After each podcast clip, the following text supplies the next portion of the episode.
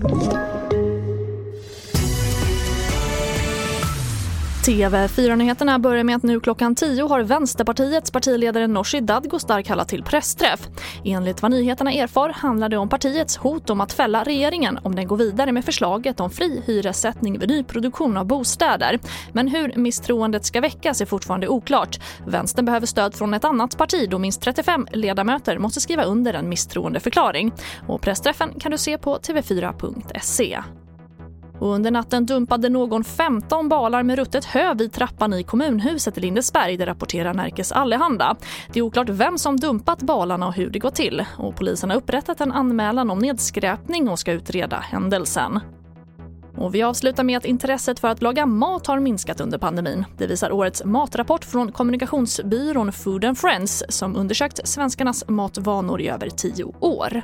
Mat har ju varit populärkultur i Sverige. Vi visar vem vi är genom vad vi äter och vad vi bjuder våra vänner på. Och vi har inte kunnat bjuda några vänner under det här pandemiåret. Det har varit stora restriktioner och social distansering. Och det sa Pontus Dahlström, projektledare på Food and Friends, som får avsluta TV4-nyheterna. Jag heter Charlotte Hemgren.